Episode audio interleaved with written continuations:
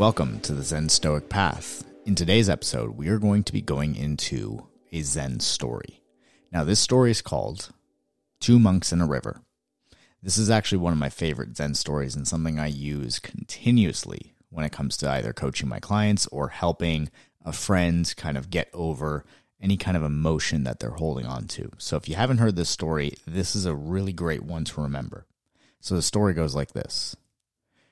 There were once two traveling monks who were dedicated to their practice of Zen. Now, these monks were committed to attaining enlightenment and doing so by finding the best Zen master that they could find in the monasteries throughout the land. So they traveled far and wide to do this. They even made vows to be committed to their practice, so much so that they wouldn't even look a woman in the eye. And so, as they traveled, they would go from town to town, going through different treacherous terrain and finding themselves in interesting situations, meeting interesting people. One day, they were traveling through a forest, and as they traveled through the forest, they noticed up ahead there was a river. And as they walked over to the river and they got closer, they noticed that there was this woman standing by the river, looking at the river with a perplexed look on her face. It was pretty obvious that this woman wanted to get across the river, but she wasn't able to do so safely or without destroying the silk dress that she was wearing. Immediately, the older monk of the two monks picked the woman up, walked across the river with her, and put her down on the other side. The younger monk then crossed the river, and the two of them continued on their journey. After a few hours, the younger monk looked stressed and pretty disgruntled. After a few hours of travel, the older monk recognized that the younger monk seemed to be a bit disgruntled and stressed. He had a grimace on his face. And finally, the younger monk blurted out, "I can't believe you picked up that woman. We're not even supposed to look a woman in the eye, yet you picked her up and carried her. How do you reconcile that with your practice?" And the older monk simply looked at him and said, "I put that woman down at the river, and it seems that you're still carrying her." Now, this story brings up a question. How often do we do this in our own lives? How often are we carrying things long after we had an opportunity to put them down?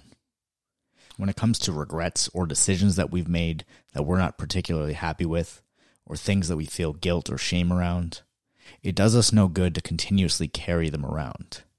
When we do something that we feel isn't right, or we feel like we did something that could have been done in a smarter way, we often beat ourselves up and hold on to these things for a long time. And the truth is, we don't have to hold on to these things. What we want to really remember is one of the virtues of Zen Stoicism, which is humanity. And humanity in this situation superseded this monk's practice. It was not about whether or not he was following the rules or the vows that he had made, but it was doing right by another human.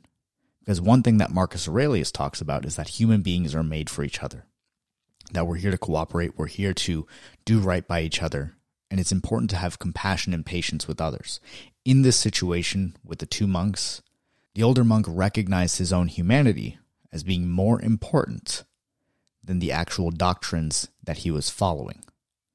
Not to say that the teachings and lessons are unimportant, but when it comes to our humanity, this is what the truth is.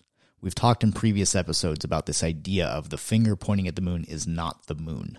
And in this story, what we can see is that not only do we need to let things go, but also to realize that the commitments, the vows, the teachings, the philosophies that we follow are merely pointing mechanisms to the truth, but they are not the truth.